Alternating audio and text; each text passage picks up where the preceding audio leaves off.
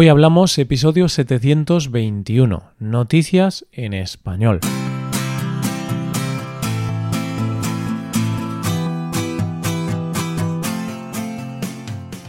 Bienvenido a Hoy Hablamos, el podcast para aprender español cada día. Ya lo sabes, publicamos nuestro podcast de lunes a viernes. Puedes escucharlo en iTunes, en Android o en nuestra página web. Ya sabes que tienes disponible la transcripción de este episodio y una hoja de trabajo en PDF con ejercicios y explicaciones de vocabulario y expresiones. Este contenido solo está disponible para suscriptores premium. Hazte suscriptor premium en hoyhablamos.com. Hola oyente, ¿cómo estás? ¿Sabes una de las cosas que más me agobia de estas fechas? La Navidad. sé que queda mucho para la Navidad, pero las tiendas ya nos están anunciando los polvorones, turrones y la decoración navideña. Parece que la Navidad dura dos meses. Bueno, veamos las noticias de hoy mientras esperamos a poner el árbol de Navidad. Empezaremos hablando de una capa de invisibilidad. Seguiremos con un error en una boda y terminaremos con una foto prohibida en redes sociales. Hoy hablamos de noticias en español.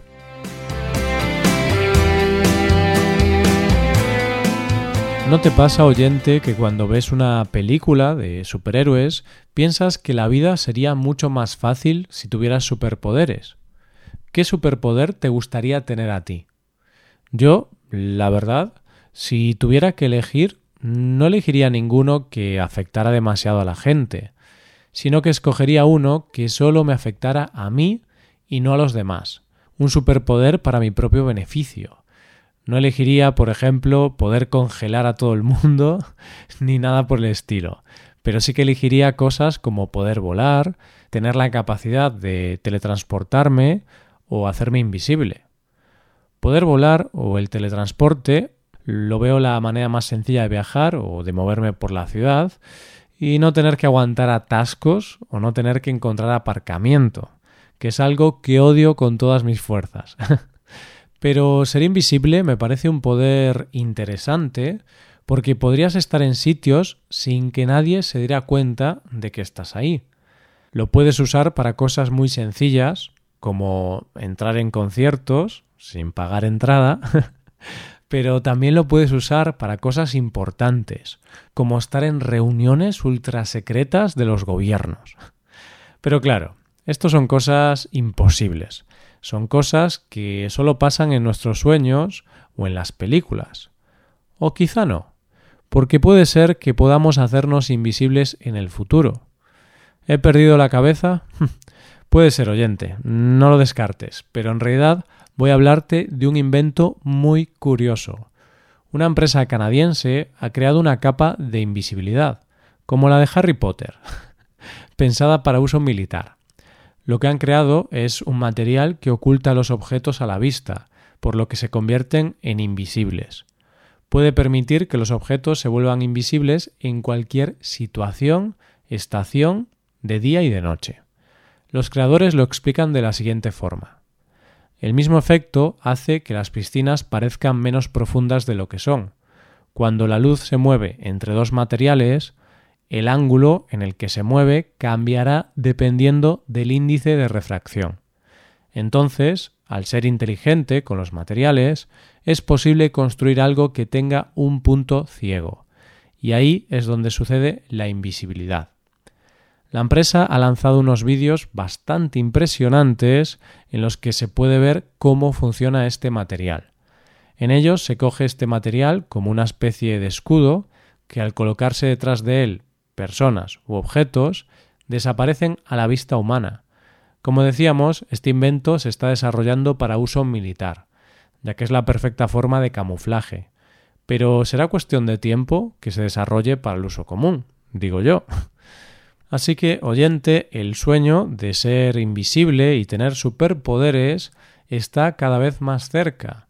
Y la verdad es que empiezo a pensar que no sé si será tan buena idea porque te imaginas a todo el mundo con una capa de invisibilidad.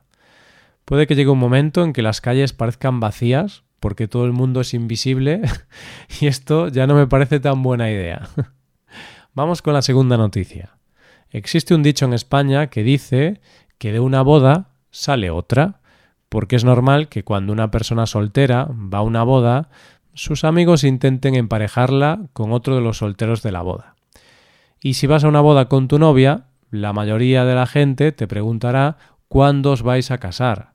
Hay una cierta presión que hace que muchas parejas caigan en esa presión y decidan casarse al poco tiempo. Pues a los protagonistas de la siguiente noticia les pasó esto, porque salieron oficialmente casados de una boda que no era la suya y además no eran pareja ni nada. Te cuento la historia. Un hombre y una mujer que no se conocían de nada acuden a la boda de otra pareja. El hombre es el hermano del novio y es el padrino de la boda, y la mujer es la mejor amiga de la novia y es una dama de honor. Es un día de nervios y de felicidad. La boda se produce, el cura casa a los novios y la pareja ya es marido y mujer. O eso es lo que ellos creían. Resulta que el matrimonio no es válido hasta que se les inscribe en el registro. Y para ello el cura debe poner el nombre de la pareja en ese registro y tienen que firmar unos testigos. Es decir, la ceremonia, en realidad, no vale para nada si después no se realiza el trámite del registro. Es desde ese momento en el que el matrimonio es real y legal. Pues el cura de esta boda se ve que estaba un pelín despistado y en lugar de poner el nombre de los novios, como los contrayentes, puso el nombre del padrino y la dama de honor. Y es que cuántas veces nos han dicho que hay que leer las cosas antes de firmarlas porque se ve que tanto los novios como los testigos no leyeron lo que estaban firmando y dieron por bueno con su firma lo que el cura había escrito, que el nuevo matrimonio era el del padrino y la dama de honor.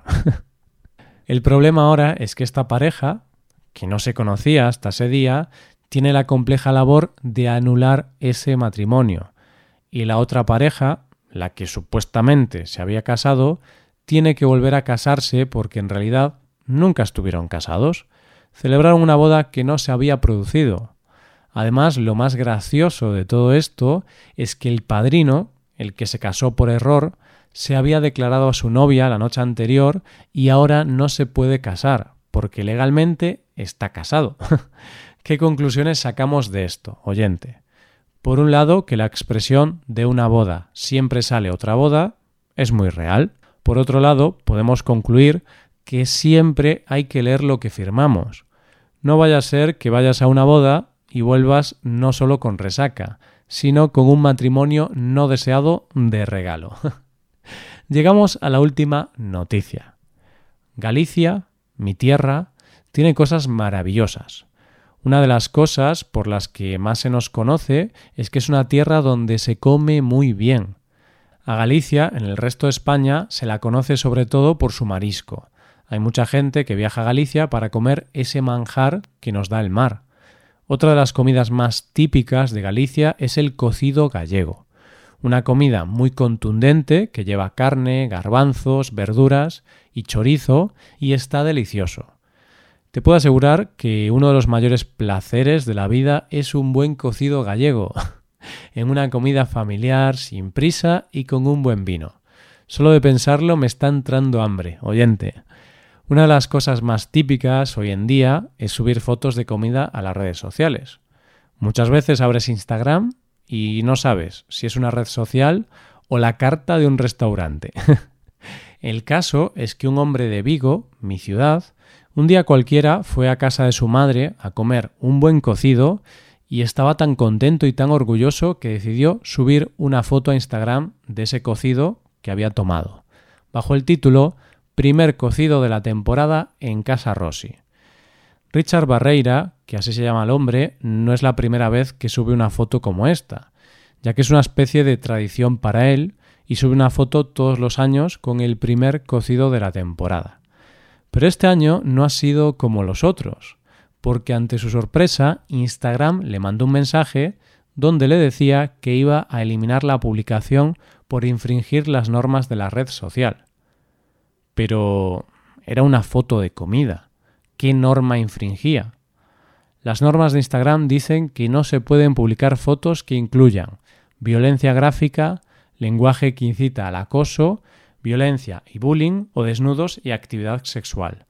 Así que no se entiende muy bien qué norma estaba infringiendo esta foto.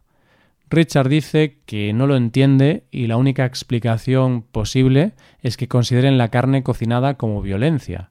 Lo más probable es que Instagram haya confundido la foto con huesos humanos o algo parecido.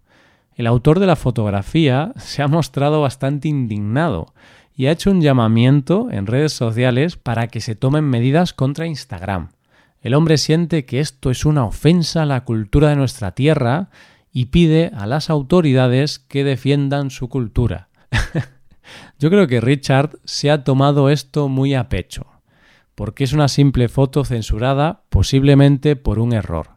De cualquier forma, es curioso ver cómo el sistema de censura de Instagram no es tan bueno y tiene estos errores absurdos. Y esto es todo por hoy. ¿Qué te han parecido las noticias? Puedes dejarnos tus impresiones en nuestra página web. Con esto llegamos al final del episodio. Te recuerdo que en nuestra web puedes mejorar tu español de distintas maneras. Por un lado, puedes hacer clases por Skype con profesores certificados y nativos de España, y por otro lado, puedes hacerte suscriptor premium para poder acceder a la transcripción y a una hoja de trabajo con cada episodio del podcast. Todo esto lo tienes en hoyhablamos.com. Esto es todo, mañana volvemos con un nuevo episodio de conversación real y sin guion entre dos nativos. Lo dicho, nos vemos en el episodio de mañana. Pasa un buen día, hasta mañana.